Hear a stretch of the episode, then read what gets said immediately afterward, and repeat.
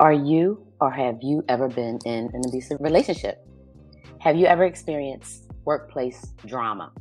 Have you experienced workplace trauma? Do you think you've been experiencing or have you ever had racialized experiences at work? What was the impact? I'm going to read an excerpt from Minda Hart's Right Within. One of my favorite sermons I like to listen to on repeat is Radical Expectations by Sarah Jakes Roberts. Every time I listen to it, I gain a new understanding of God's expectations of me as I walk through my healing journey. Recently, what stood out to me was the line, Change your expectations of this moment. Roberts went on to say that yes, you might have experienced trauma, but it doesn't mean that you have to expect trauma in your new experience. Of course, when she said it, I immediately thought of the workplace. Just because we have experienced racialized trauma at work doesn't mean that we have to expect racialized trauma at every employer after. We can change the expectations of our work environment at any time. And because we can change the expectations of our work environment at any time, many of you may know that's been something that I've been working on for about the past year. And the reason I really took time to focus on that was so I could really expand upon all the ideas and things that I have been working on for the last 35 years. And uh, happily, this fall, I had the pleasure of connecting with and meeting this beautiful human being right here. So, for those of you who do not know, this is Elisa Stampf and she is my co-founder and business partner in our think tank and professional services company, which is called the Center for Intercultural Business Alliances. And today we're here specifically to talk about what does it mean when you're talking about accountability in action and specifically equity work because we believe that equity work takes real work and that it's not about being good or nice, that it's really about accountability in action. So we're going to talk about what does that mean? And when you think about, you know, coming together across age, um, across ethnicity, across, uh, you know, backgrounds, across experience, faith backgrounds, you know, there are always challenges, right? When you think about how do people work together and how do people cooperate. But we met in September, we clicked, we launched a podcast, we launched a business. And what we really want to share is what does that actually look like? What does it look like working together? So I'm going to turn it over to Elisa to get started so I can get the dog to stop barking for a second and then we'll take it from there. So it looks like a lot of conversations, a lot of perspective, a lot of gut checks, and a lot of listening to Vonda. I know that I do not understand the lens with which she walks through the world. And I know that I am more advantaged and more privileged. So it's about showing up and deferring too, because she's going to set the pace. We've built a really strong relationship that's built on mentorship and listening to each other and trust. And that requires showing up every day. And so, with that being said, um, you know, the thing is, everybody has to, at some level, begin to start by operating in facts, right? And really thinking about what we as an individual person, where we come from, right? What we've done, what we've experienced. And I think a big part of that is really looking at um, our own, even to, you know, what Minda talks about, right? making sure that we're doing that check about what is right within.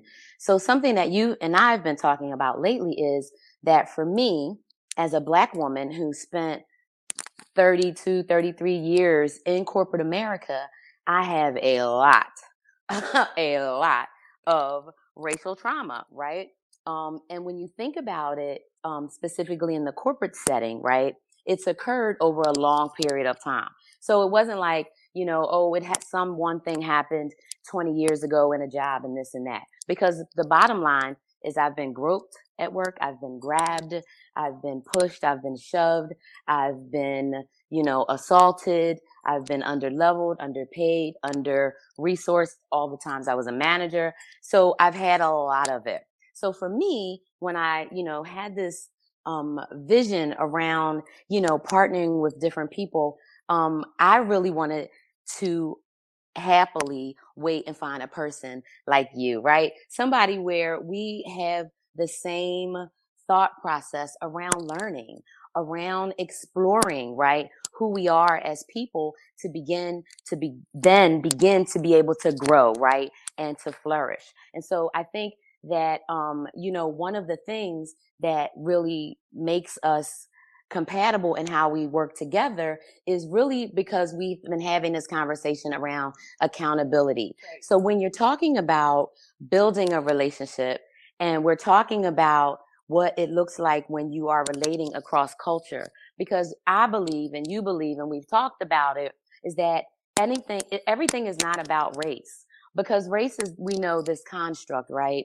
That has been, um, put upon us, right? By capitalism. We all know that. But, you know, the bottom line is that our differences are around culture and the culture at which we were brought up. So you and I, you know, we launched this podcast yesterday and you know we've been having a lot of conversations around black culture and white culture and you know we've been having other com- conversations around different faith cultures right what's the yeah. baptist culture in the black community look like versus a white household it's very different we learned right yeah. and so our approach and what we've been talking about for months has been that intercultural approach. So how would you sort of describe that, you know, in terms of thinking about what an intercultural, you know, approach um, looks like in terms of, you know, the Center for Interracial, um, for Intercultural Business Alliances?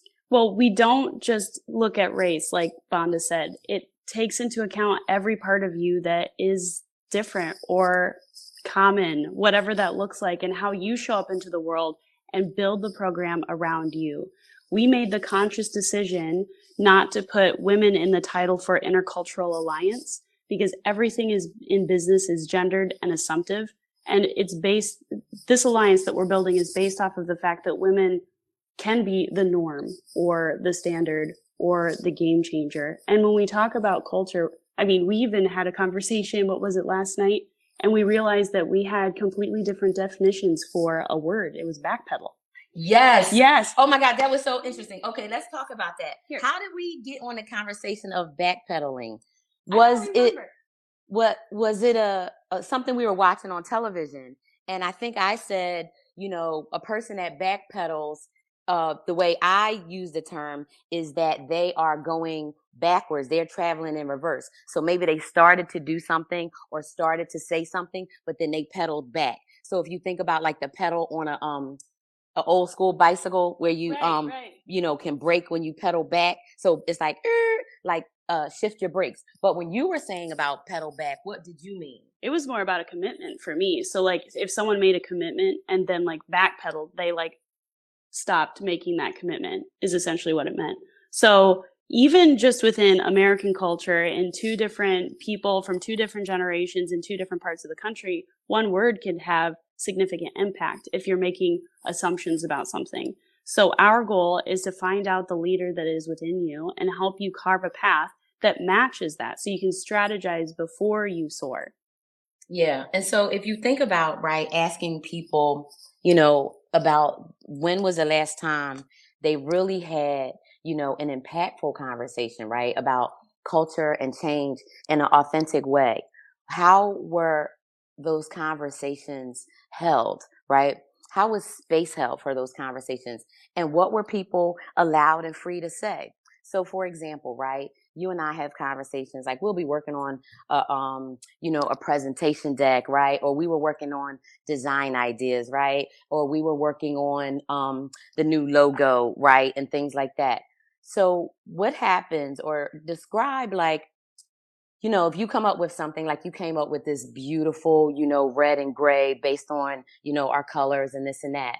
Describe kind of like what this process is like because I think, and you can tell me there have probably been times, and I can think about times, and Minda had a couple of examples in the book that brought them to mind of, you know, being in a work situation where I'm trying to give an opinion or say, Hey, you know, I really strongly think this is a really good direction only because I have experience in that and I've been doing it forever. Or, Hey, this work is directly in my lane, right? So most people who know me know, um, if they've known me for any length of time, that I am a digital change leadership expert. That is my job. I've been doing change management since I was 15 years old. So if somebody is talking to me and they say, Hey, Vonda, I want your opinion about some stuff around digital transformation, right? Like the work I do on digital workplace or, or whatever, right? Then I'm going to give the information, right? I'm going to give my expertise. Um, and I'm going to expect that if you ask me for my information or you ask me for my expertise, that you're asking me because you value it and you want to utilize it. But what does that look like in situations? Because I can think of you know, in corporate settings where I've been in those situations when it's like, I keep on giving a suggestion and it doesn't work. And you know, the thing that's coming to my mind, and I have to do this for the audience because I've been, you know, showing my, my new partner here some comedy and we were watching Katt Williams the other day and he was, you know, using the, uh, the analogy of the, the tiger, you know, and he said, you know, you know, he was talking about trying stuff, right? And he was saying, you know, black people, we know how that go, right? Sometimes we trying stuff and trying stuff don't work. Trying stuff, trying stuff, right? And trying stuff and trying stuff. So I've been in situations throughout my 30 something plus years in, in, in corporate America where I'm trying something, trying something, it don't work. I'm trying something, trying something, don't work. So in 2020, what did I do? I said, Oh, I'm trying something different because what I'm trying and trying is not working in a corporate setting. Right. So now, hey, I'm out here on my own. I'm in these streets. As my friends know, I like to say I'm in the streets, right? Meaning, um, running my own business and doing my own thing. So what I want to talk a little bit about is what is the dynamic and, and what is that like? And even in your corporate career, yep. right? Even in MBA school, because I know you had to work in groups where those groups were mixed people across age, across gender, you know, background. Talk a little bit about what is that like from the perspective of a person that's grown up in white culture yeah. or a white person that's trying to really, you know, um, navigate, right, in a new world or a changing world where they're working with someone that they're not used to. Yeah, there's a lot there, and I'll try to get it all. So catch me if I miss something. Um, but I can easily say this is the best group project I've ever been a part of, and I am not playing that up for the camera because both of us show up and actually do the work. Um, and that's something that was obviously missing from a lot of like my business school interactions, but then a lot of corporate culture. But to your point about like, how does it feel or what does it feel like when you are being asked something and it's not going anywhere, it's incredibly frustrating. And at some point, you just stop talking because you're mm-hmm. like, if you're not going to hear me, if you're not going to listen to me, then why am I even going to say anything? And it's those moments, while they may seem pretty benign, that you carry with you through the course of your life. And so if you are in a new group, say, and making a change, and you're making suggestions and they're not being heard or they're being consistently ignored or you're asking for things and it's just not happening, what choice do you have but to make the change? I guess right. is what you're saying. Right. So then I guess the other question is really, um, you know, how people think about standing up for yourself in those situations because mm. in a corporate setting right and you've worked in corporate just like i have and and many people who are going to see this and whether you when, when we say corporate you know whether we're talking about academia sure. you know or finance or you know um, insurance or tech it doesn't matter. white collar jobs whatever right? When you think about the context of power mm, mm-hmm. right that is wielded over you. So if you think about trauma right and trauma is more described as you know things that happen repeatedly right and racialized trauma, you know, we use a word that I hate, and you know, it's to me, it's like a bad word. That word, microaggression, mm. because there's no such thing. It's actual assault. It it's an assault, yeah. right? So it's not. It's an assault, right? Because if you assault a person, there's nothing micro about that, exactly. right? So if somebody stabs a person, they're going to call. Is that was a micro assault? No, no, it was not. It was a. It was an assault, right? So when I think about the micro aggressions that people use as a terminology ongoing. And you think about, you know, how many times does a person stick up and stand up for themselves? So they say, Hey, right, I'm going to make a different choice. So when you transform um, into a private you know, sort of a um, situation, right, where you're working for yourselves and you're partnering, there's really never any need to stand up. I mean, not ne- never any need to to to have to stand for it, right? right. There's not a need to have to stand for it, right? Because right. you're not going to get fired. So, but the thing is, right, healing from racial trauma, it takes a minute, but it also takes right a, a community and it takes partnerships, right? And it takes having that recognition that because you and I, we wouldn't be able to work together if you didn't know I was healing from trauma, right? right? And same here on right. my side. Yeah, absolutely. So, man, I don't even know where you want me to start because I could start in so many places. Wherever you but, want. But basically, no white supremacy here. Yeah, you say what you want. um, Actually, that's a good point because the other thing that you were talking about last night that I think was so key is something that I carry with me from like my corporate culture and the trauma that I still have from it. And this is something you don't even think about until you either get outside of it or have a moment to break and pause and think. Um, but Vonda was making a comment about how she asked somebody to do something for her and they do it, didn't do it exactly the way that she thought they should do it. But she goes, you know what? I wasn't specific about it and she still got the job done. And I think that's something that's part of my corporate conditioning as well, where the blame is always put on somebody that's further down on the hierarchy or somebody that's not like wielding the power, as you were saying. And so when something doesn't go according to plan, who's going to get the blame. And so I felt that deeply when you were talking about that because in many of the situations I've been in where I felt out of control and lost and like I was about to spiral and go through something traumatic was a moment where I was both given the power but nothing to do with it.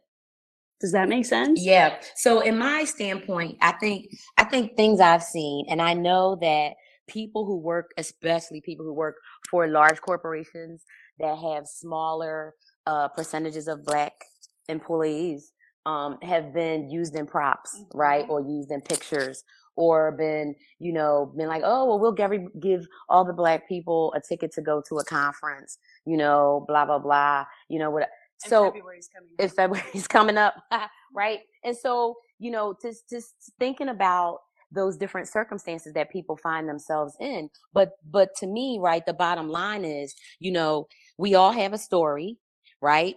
We all have a solution. So ideas, thoughts, plans, right? And we all have a, a, style or a swagger or a way that we want to bring those things to bear, right? And so for me, if I don't have to um, depend on, you know, some entity or a person, right, for my livelihood or um, or for my life, right, then I don't have to be bullied. I don't have to succumb just to the expectations of me, just because these are things that white supremacy tells us, right? White supremacist conditioning or white supremacist delusion, right? Which is everything has to be done a certain a way. way right? So if you tell me, hey, Vonda, you know, I want to start a think tank, and I say, okay, let's do it. And you say, well, we only can do these three things. And I said, well, hey, Elisa, I think we should do these two things. And he's like, well, no, because this is the think tank way. Well, no. And so I'm so honored and excited to talk about our think tank, right? And to talk about, you know, accountability in action and to talk about, you know, what we are really doing and who are we inviting in, right? So who are we inviting in? Well, the short answer is leaders. Um, but that could be somebody that's an emerging leader, maybe somebody that's towards the beginning of their career, all the way up to, you know, the C suite. And they've been here in corporate America as long as you have.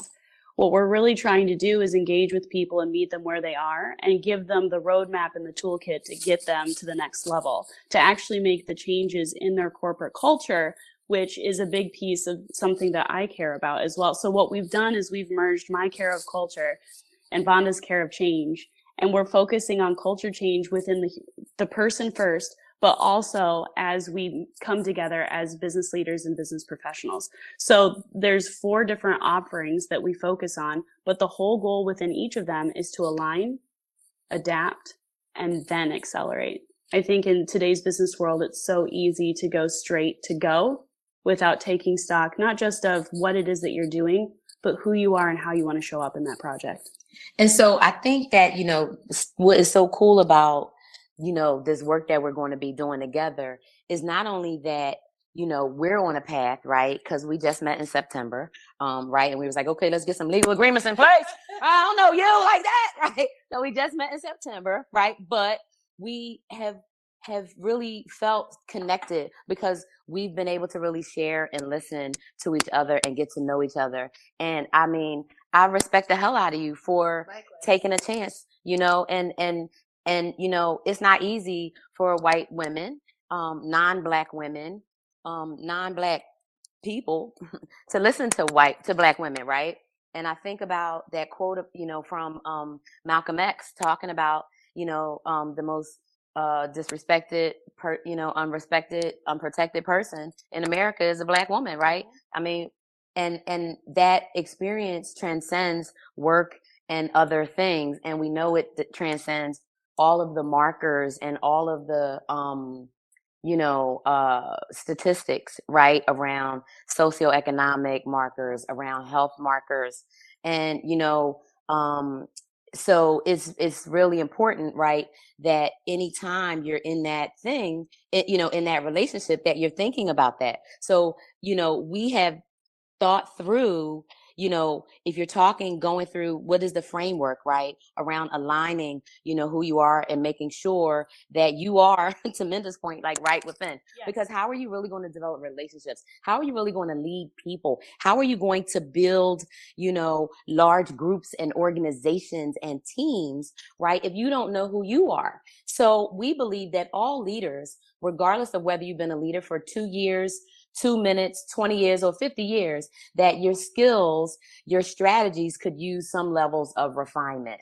So you're already going to bring to the table what you have, right? So in the industry doesn't matter, but those special skills, right? Those savvy steps and those really specifically sound, you know, strategies that are tied directly into your background is really what's important, right? Yep. We are going to also really be focusing on doing these private symposiums. Um, and those will be specifically for leaders who say, okay, well, I have a team of 10 or I have a team right. of 12 where I really want to bring these people in and we want to be on the same page when it comes to culture, when it comes to change.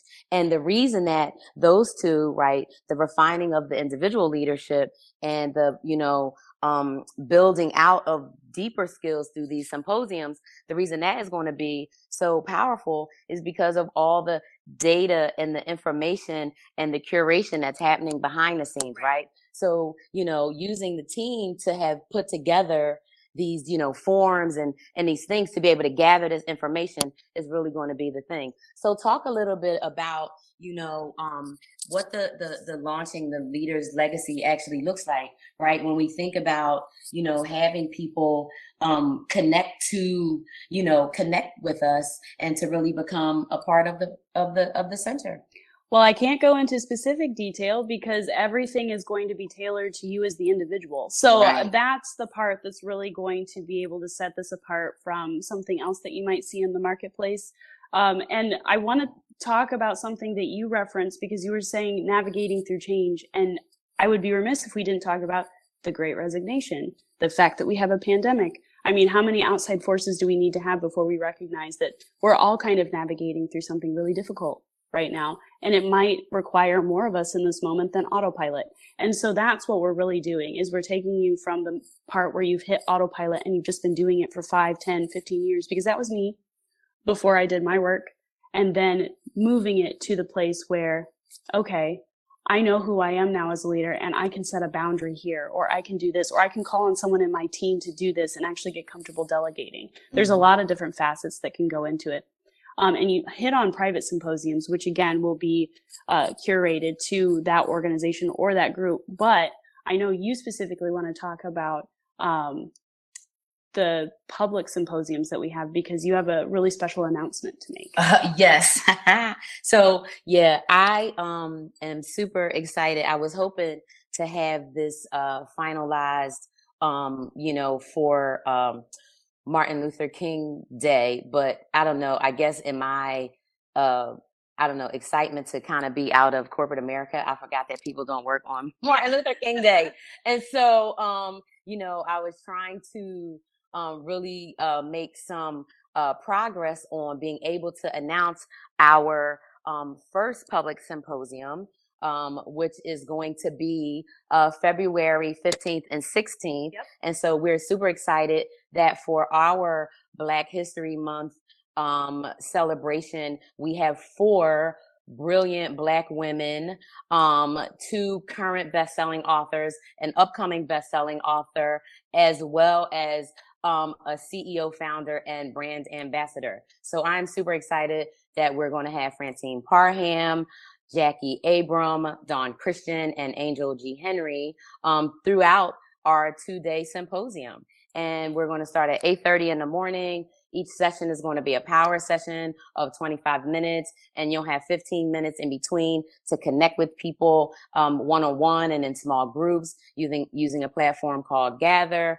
And we're going to have full recordings available. Um, and so, you know, it's when you think about, you know, really giving businesses, right, business leaders specific tools, right? Because that's what it's about, right? Because there's all kinds of tools out here. Whether you're talking about tools to help people, you know, really um, address and and um, move uh, the needle, I guess, if you will, on different challenges that they're having regarding culture and change, because that's really what it is, right? Because if you want to talk about why people are resigning, right? Those things, it's not just black women are resigning, just mothers are resigning, just millennials are resigning. It's not. It's people are fed up, right? and and it's really looking at what type of culture right do you have within your organization right? And is that culture going to keep the people there right? So if you have um, a command and control culture that people don't really want to um, you know be a part of it's going to be more difficult and more challenging and so helping, you know, um, have those tools and especially, you know, from the experts that we have, right? So Francine, her whole background is career advancement and she's been working with C-suite, you know, executive level, um, uh, people, um, you know, especially in the chief people officer space, you know, um, chief uh, financial officers, um, CEOs. She's been doing that her entire career and specifically coaching um, black and women and women of color and women on career advancement strategies. Like that's like her, like that's her thing, right? Um, and so she's going to be talking to these leaders about, okay, okay, you know, Mr. CIO, here's some things you need to think about from a sponsorship program because it's your job, right, to really help propel and advance women's careers within your company. Otherwise, to your point, they are going to leave, right? Yeah. And so when you think about, you know, the resources and the folks that we're going to be, um, you know, partnering with, um, those who are going to be joining, um, you know, the center. I mean, I'm just, you know, overly, um, excited and, you know, they're going to have access to all these speakers, to the authors, to the artists, right? And to leaders in this environment that's really going to nurture, nurture that, right? And then, you know, the final thing that we're going to be doing, which I think is just, you know, it, it's, it's next level. And so, you know, talk about these intercultural alliances and, and even how this is phase one, mm-hmm. right? So introduce that? Yeah, so we already read the tagline for Intercultural Alliances, and it's a space for women. And I put the X in women here because we're including people that are feminine presenting, or that, um, or, or trans women, or non-binary folks. So Intercultural Alliances is a space where, as Vonda says, we're exploring intersections of faith, age, sexual orientation, race, ethnicity, and ability. It's not just one aspect of who you are; it's intersectional. Um, and we've already, so I think this is what you've alluded to. We've already had international interest in what we've been doing. So it's not just going to be located here in the US, but we've already started plans to expand to Europe and beyond, which I think would be really cool to build a network of really powerful, creative, intelligent professionals and leaders, um, specifically women as, as it pertains to this. Absolutely. Absolutely. And, you know, I'm just, really excited to be on this journey, right? And, you know, one of the things that I think, you know, would be helpful is to maybe talk about, you know, um, what fears or struggles or, you know, things that we're anticipating. You know, I think for me, I think definitely taking that leap to, you know, leave corporate America, um, you know, in December of 2021, you know, I think that was, um, probably anxiety producing. Um, but you know, it's something that I've been wanting to do for years. And, you know, I just needed to get my kind of, you know, roadmap figured out. And so now, you know, every time I think about the type of employee that I was, right?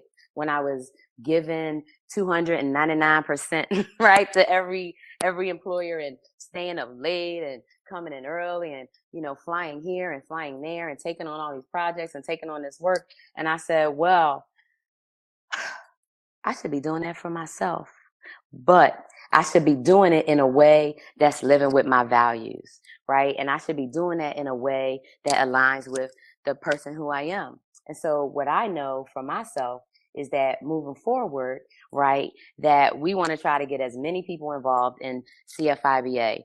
Um, and so it may be, you know, anxiety producing. It may be, I don't know, scary. We might get stressed out at times, but you know, I'm on for the ride and I'm excited to do it with you. So tell me what you think, you know, about what this journey looks like and and you know take your time and i want you to also talk about you know if you were I don't want to say making a, a recommendation necessarily, but if you were sharing, you know, with another um, white woman about your journey so far, you know, maybe, maybe, you know, sort of close us out with that a little bit and talk about, you know, what this experience was like. What are you expecting and what are you right. looking forward to? Well, you and I have been on our journey since September, as you mentioned. And for me, that journey has been I feel like I've known you a decade or longer because we've had that many conversations. And when we're not talking, we're sending each other voice memos. And uh, my husband can definitely attest to that. So it's it's been beautiful. And I will say it's been more meaningful than most of the relationships I've had because we have to show up every day. It is a choice. It's not a relationship out of convenience for us. It's a relationship forged in our shared past but also our shared future, which is what we've created here. So, um, if I'm making a recommendation to white women, it's like get out of your heads, work on yourself, and um, start the journey, start the process, launch your leadership legacy, as we as we've alluded to and as we keep saying. But if we want to talk about fears and anxieties, because I know that we all have those, and like I'm not immune to that. Also, we both came off of pretty traumatic corporate workplace um, environments before we came to the decision to leave corporate America and do what we're doing now. And so all of those still remain. Like when you talked about like doing something and then you didn't give specifics, so you weren't going to get mad about it. My goodness, that that triggers a few things for me too. So there's ways that that will always show up, but you are worth the journey that it takes to get there to to heal, to start to heal and you are worth the time that it takes to put in the work and the effort. I think if I've learned anything over the course of just this past six months, it's that the people that hold you show you in their actions, not just their words. Um, so that's something that we're doing specifically with CFIBA. We're holding you in action and in words. We have so much more to announce with this and so many more things to come. So please do pay attention. Um, and uh, I, for me, that's my piece is like show up, do the work. I love that. I love that. So, um, yeah, and I think that's what it is. It's about showing up and do the work. And I love, you know, Chris, thank you so much for your question. You know, how do we stop the harm, right? We have to share the stories. And, you know, that's one of the things I'm so grateful, you know, um, about this network of people that I've built. I'm super grateful to, um, you know, Zach Nunn and Living Corporate. You know, um, you know, I have, uh, we have three shows now, you know, um, Radical Change, Radical Equity, um, Radical Power, which is where we're really talking and telling these stories of trauma and speaking truth. And the other thing is go to our podcast, oppositesoppressed.com, um, the Opposites Oppressed the podcast, because we're talking these stories. We're talking about these stories of trauma and truth. And really, right, when you think about how do you get to a solution, it's about accountability. Yes. So if you are the white person, let's say, who has wielded white supremacy or who has made some mistakes or who has questions, right? How can you show up for yourself um, in that moment of uncertainty or in that moment of fear? How can you show up for yourself and really, you know, um, drive uh, my tagline, but radical change. But how do you really, how do you really do that? And you know, just close us out with that. Yeah. So I think I think the misunderstanding with something like this is that the work has to be external and not internal. Mm, say more about that. I think it's easy to, if you feel like you've damaged or hurt someone, to immediately reach out and then try to reconcile and do whatever you can to fix the situation. I think that's a very normal or like common reaction would probably be the better way to put mm-hmm. it. Very common reaction.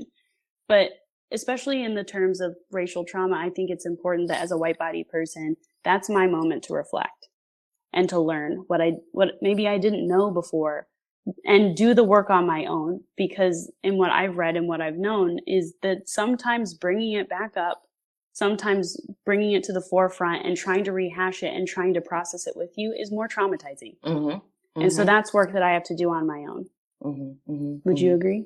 I would agree. And I think one of the things, you know, that, and we talk about this, and we talked about this on one of the episodes of, um, of, uh, radical change, where we talked about, you know, um, having these conversations in a space where you feel okay and where you feel comfortable. But that really starts from a position of trust. But it also, like you said, your own work. So, you know, it's key to know um where you are in your work. And maybe that is like, you know, something to help people think about. So we talk about, you know, in relationships mm. um and connecting. And I think that's key. So, right, Chris says, you know, in a relationship, you can connect around cleaning up, but it has to include trust and consent. Right. And that's the thing. So as me as an individual person, right, I'm not going to consent for anybody to mistreat me. If I say, Hey, here's my suggestion. Here's my point. Here's whatever.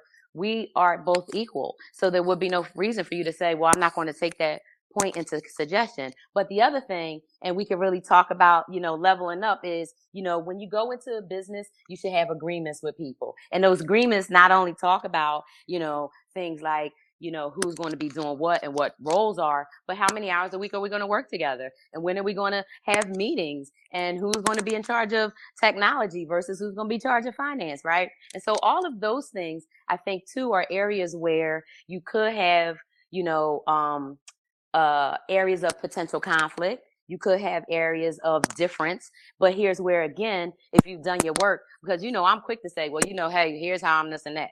So like me asking you every five minutes, do you need anything? You know, uh, do you have anything? You know, because I'm always checking on you because that's my trauma response right. is to make sure everybody else is okay. Because when I was a kid, it wasn't too many people checking for me, especially not when I was home. Right.